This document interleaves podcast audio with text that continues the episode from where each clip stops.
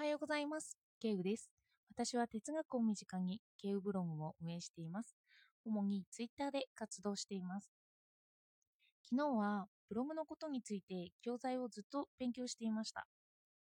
試しに自己アフィリエイトという自分で資料請求をしてその分儲けられるというようなことも試しにやってみたんですよ。それで試した結果、これでどうやって稼ぐのかわからないと思ったんですよね。自分のサイトがそうやってアフィリエイトで育っていく感覚がわからないって思ったんです。それでまたブログのキーワード選定などに立ち返るように勉強をしていたんですね。なのでまた私はブログを2つ運営させているんですけど、あの1つは哲学特化ですけど、もう1つはちゃんとワードプレスで稼ぐ元を伝えられるように強化しようと強く思いました。ちのワードプレスで稼ぐ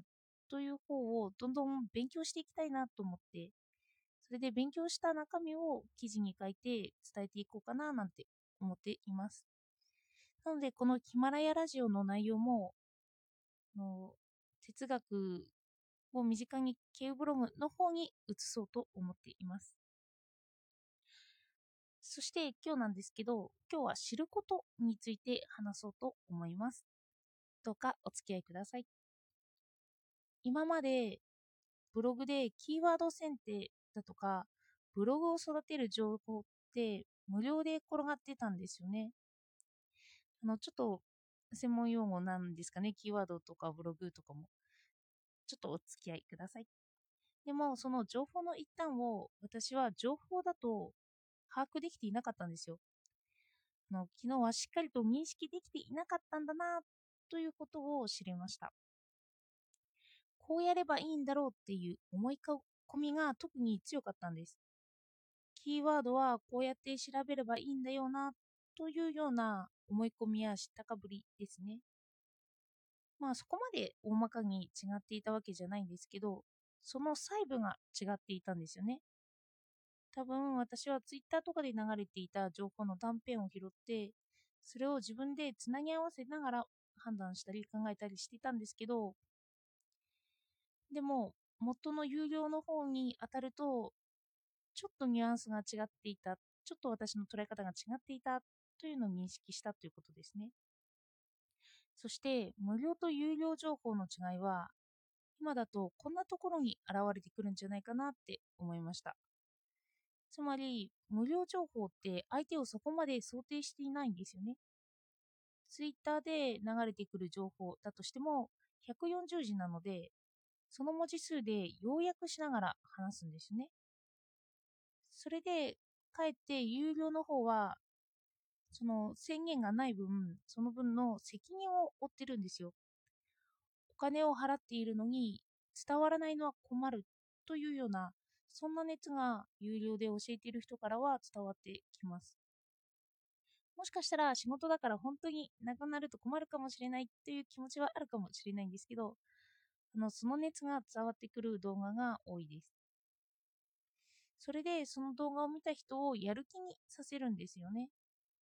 有料には人の心を動かしやすくするものがあるんだろうなって思いました。そして思ったんですよ。もしどんなに高額だったとしても、そのやる気に心が動かされたとしたら、そしたら自分は満足しているかもしれないなって。あの、いくらだったとしても自分がそれを出せた金額ではあるんですよね。そしてそれを詐欺だとしても気がつかない可能性も多いだろうなって満足している場合は、それを詐欺だとは言いませんよね。だから私は、売る場合にもちょっと詐欺については客観的にも考えていかなければいけないんだろうな、なんて思いました。そして知ることを考えていくということは、既存にある言葉もまた考えていくことだなって改めて思いました。また詐欺について振り返ったり、当たり前にやっていたものを振り返ったりしていこうと思っています。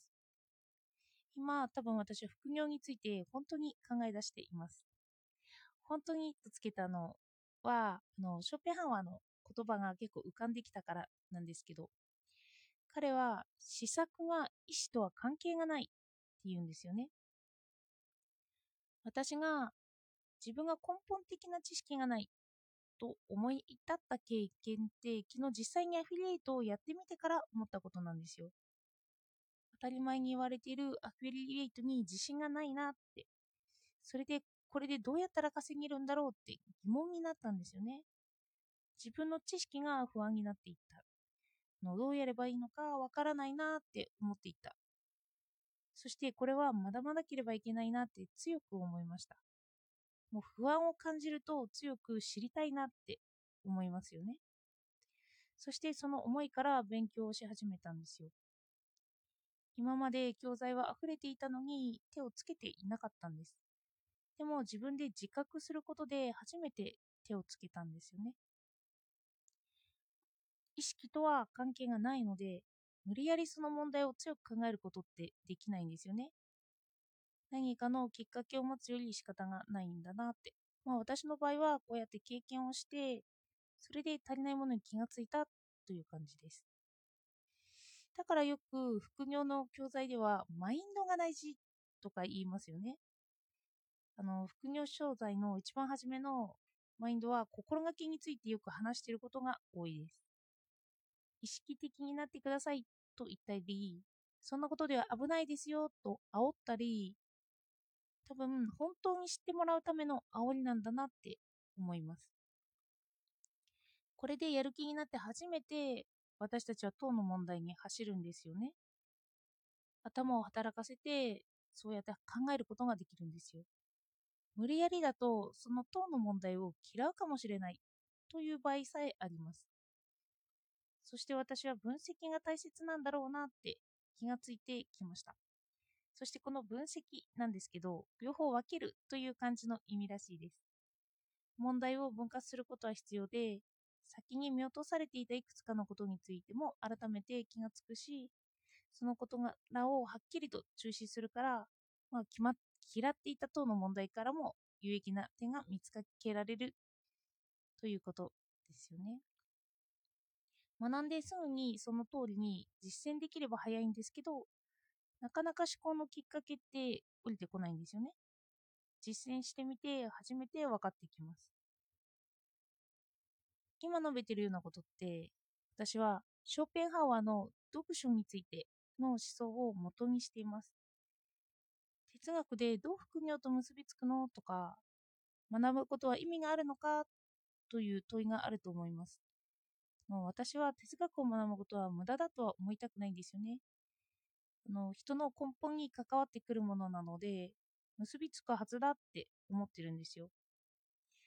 それで世界のエリートが哲学を学ぶ理由をさらにしっかりと理解していけるんじゃないかなって思いました。私はまだそこについてそこまで考えられてないんじゃないかななんて思っています。で、そこまで哲学を重要視できているっていう理由、そういうのを見つけていきたいななんて思って、それを現実に沿って考えていくことで、まあ、行動とかしていくことで見つけていけるんじゃないかなって思いました。真の思想家は君主に類似している。その判断は君主が決定する場合のように、自らの絶対的権力から下されて、自分自身にその根拠根拠を持つ。つまり、試作者は権威を認めず、自分で真なることを確かめる。そういうこと以外は承認しない。引用しましたけど、あの読書についての一文ですよね。試作って難しいですよね。自分に根拠を持たなければ、そういうことを自分で考えたことにはならない。だから自分で焦ったり、自分で気がついたり、そういうことをして初めて考えるということができるんですよね。では今日もお聴きいただいてありがとうございました。